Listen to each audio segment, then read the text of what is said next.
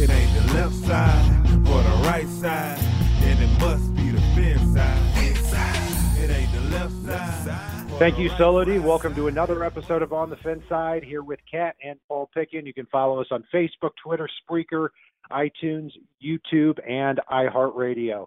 We are recapping the Dolphins' terrible loss to the Baltimore Ravens, 40 to nothing on Thursday Night Football, a game that Paul and I both projected the Dolphins to win. I really felt really strongly the Dolphins were going to win too, and uh, you know the first quarter was a mess. The second quarter got worse. It's 13 nothing. Then uh, it falls to 20. Then Matt Moore has two interceptions returned for touchdowns. Before we know it, the Dolphins are down 40 to nothing and trying to injure everybody on the Baltimore Ravens. Paul, what do you make of this game besides it's terrible?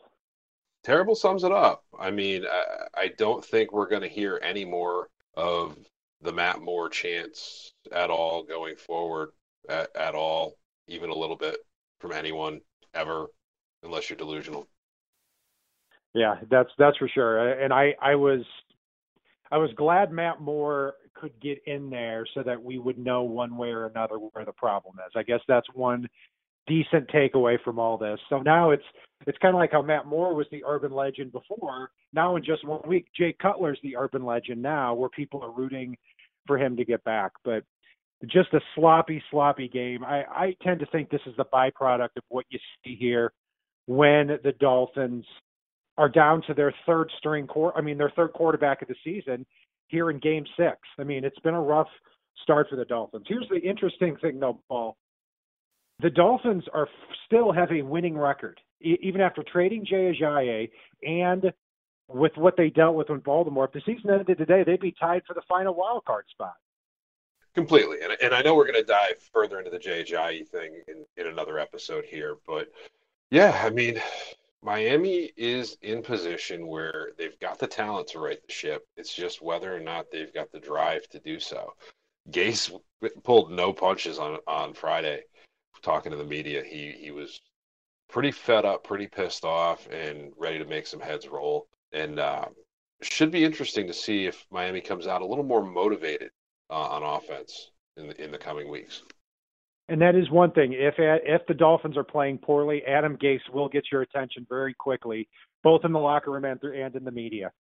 So, Paul, what do you make of the Kiko Alonso penalty and and Ndamukong Suh really showing that borderline head stomping side of him that he showed in in Detroit? Well, the Kiko Alonso thing, I was pretty pissed off in the moment, but when you look back at it, uh, when even the Ravens players are essentially saying Flacco slid really late and that Kiko didn't do the wrong thing. That tells you right there it, it's not as dirty as it looks at first. Um, so I, I, I didn't take a huge issue with it. I know he's going to get penalized.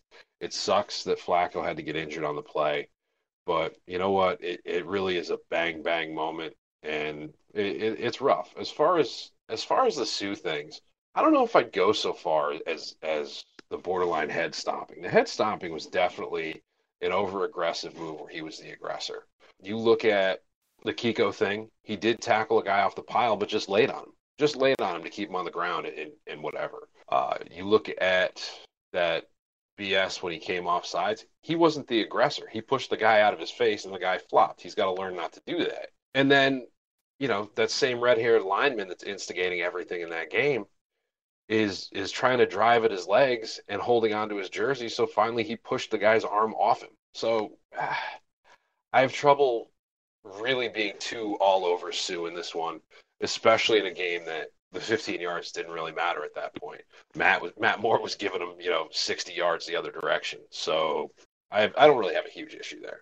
I thought Kiko's play was reckless. I don't think it was dirty. I mean, I I, I think he Flacco slid late. Yeah, Kiko could have pulled up. The problem I have is it seemed like he got his Flacco kind of turned at the last minute, and Kiko what looked like elbowed him in the head on the play. You know, reckless, but I, you know, dirty. You know, it it really depends on what where his frame of mind is at the time. And, and what Flacco's thinking too. Yeah, Suh, I'm more paraphrasing what Dolphins Twitter is saying uh, about him and what you know. A- anytime Suh takes one step in the wrong direction, people want to want to find and suspend him. Uh, I had no problem with what Suh did. I mean, Suh uh, jumped over the line and hit Ryan Mallett when he thought the play was going on. Ryan Mallett gets right up and gets right up in his face, and he takes him and he he puts his hand right around his neck and he pushes him out of the way. I honestly don't have a problem with that temperament. So he's yeah, he's not the head stomper that he was uh was in Detroit. I actually like Ndamukong Suh's personality. I, I think more people in, on the team should be like him. Anyway, Paul, let's get to the grades. Uh, we should be able to whiz through a lot of these. A lot of these don't require much explanation. Quarterback, I'll throw to you first. How do you grade Matt Moore's first game of quarterback? F.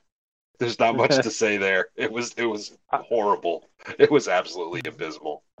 well, blocking I, protections, etc. He sucked. I, am going to give him a D minus because I, I I I still would put his game on par with Jay Cutler's games. Uh, other than, uh, in fact, I think he was actually playing better than Cutler was up until his two interceptions returned for touchdown. I didn't think he was playing well, but the the big thing that stuck out to me too is that there's something Tony Romo said about how Matt Moore wasn't really calling or sliding his protections all that much, and, th- and that's got to fall on the quarterback.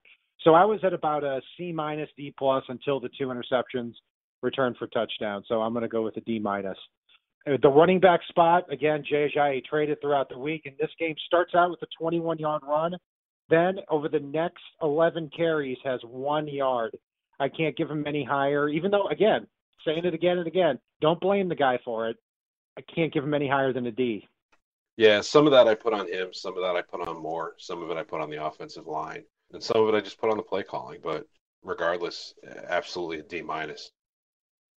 The receivers, you know, Kenny Stills had a good game on paper. He actually had one of the better Dolphins plays earlier in the game where he boxed out the defensive back Brandon Carr for a 20 yard catch.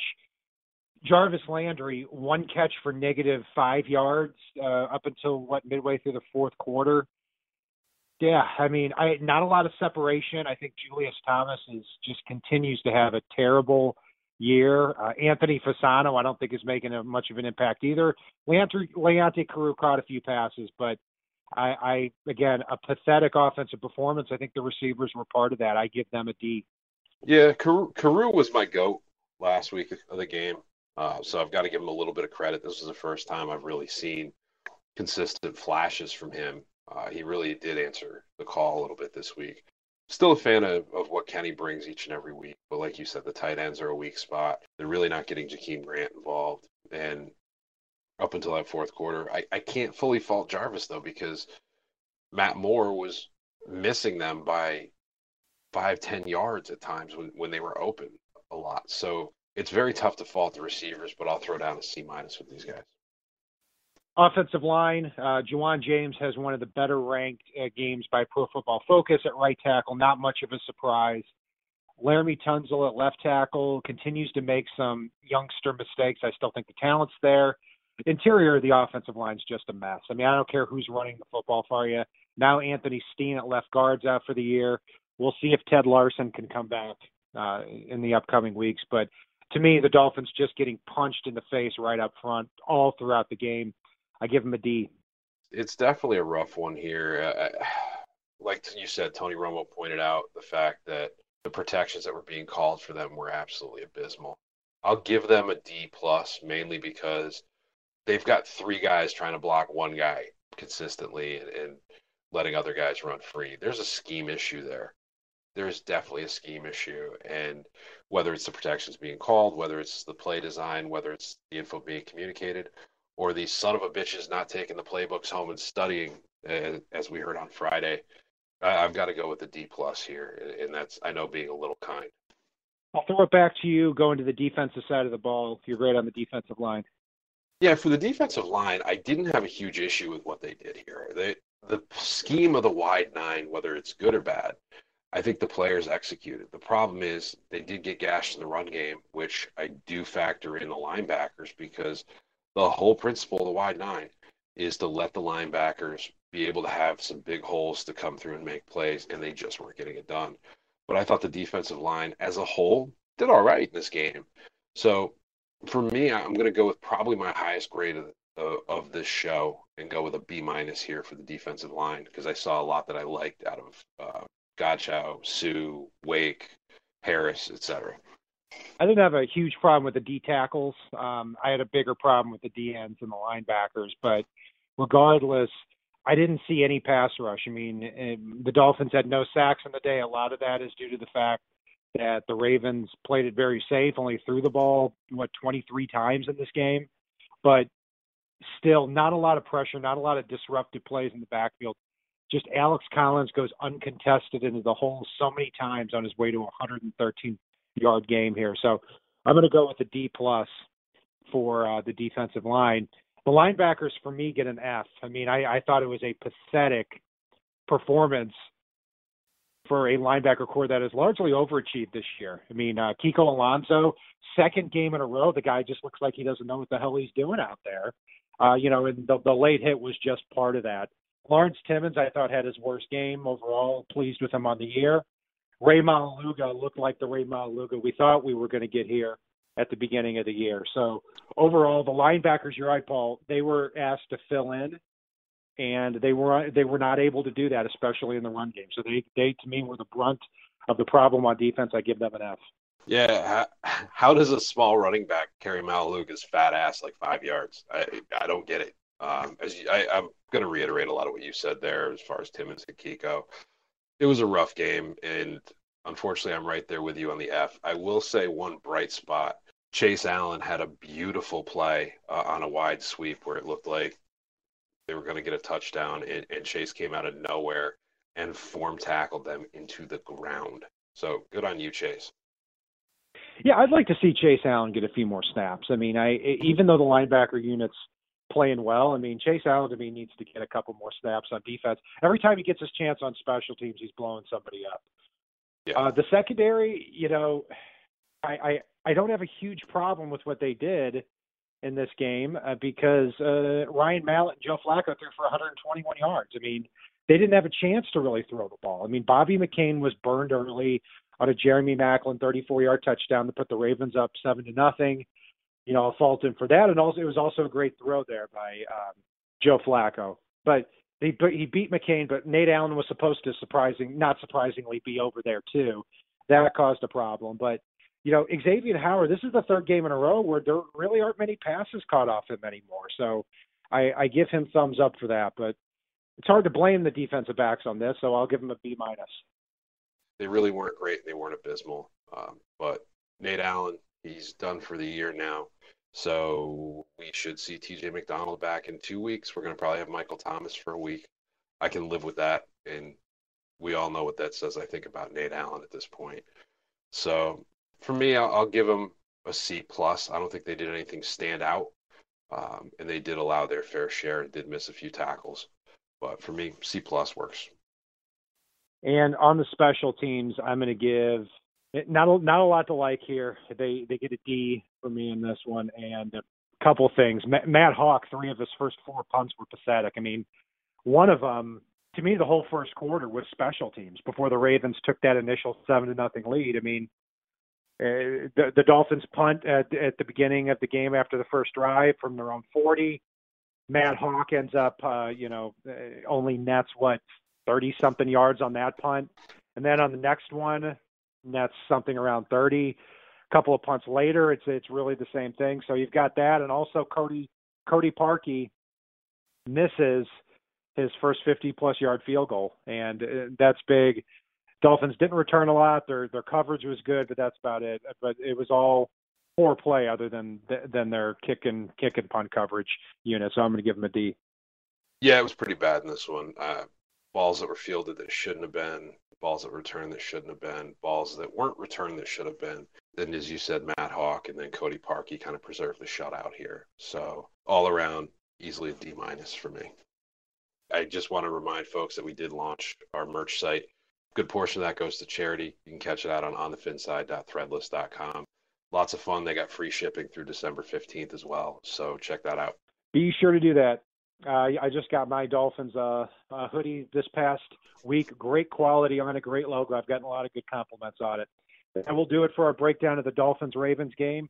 You can follow us on Facebook, Twitter, Spreaker, iTunes, YouTube, and on iHeartRadio. And if it's not on the right side and it's not on the left side, it is on the fin side. Solo D, take us home. It ain't the left side or the right side, then it must be the side. It ain't the left side, side. or the right, right side, side, then it must be the fin side. Listen, Dolphins fans across the land all tuning in to see what Save big money at Menards. Let the fresh air in and keep the bugs out with replacement screen for your doors and windows from AdForce. It's easy to install, durable against the elements, and comes in a variety of types to suit your needs. Repair your screens today with a roll of replacement screen on sale through May 5th. And check out more great deals happening now in our weekly flyer on menards.com. Save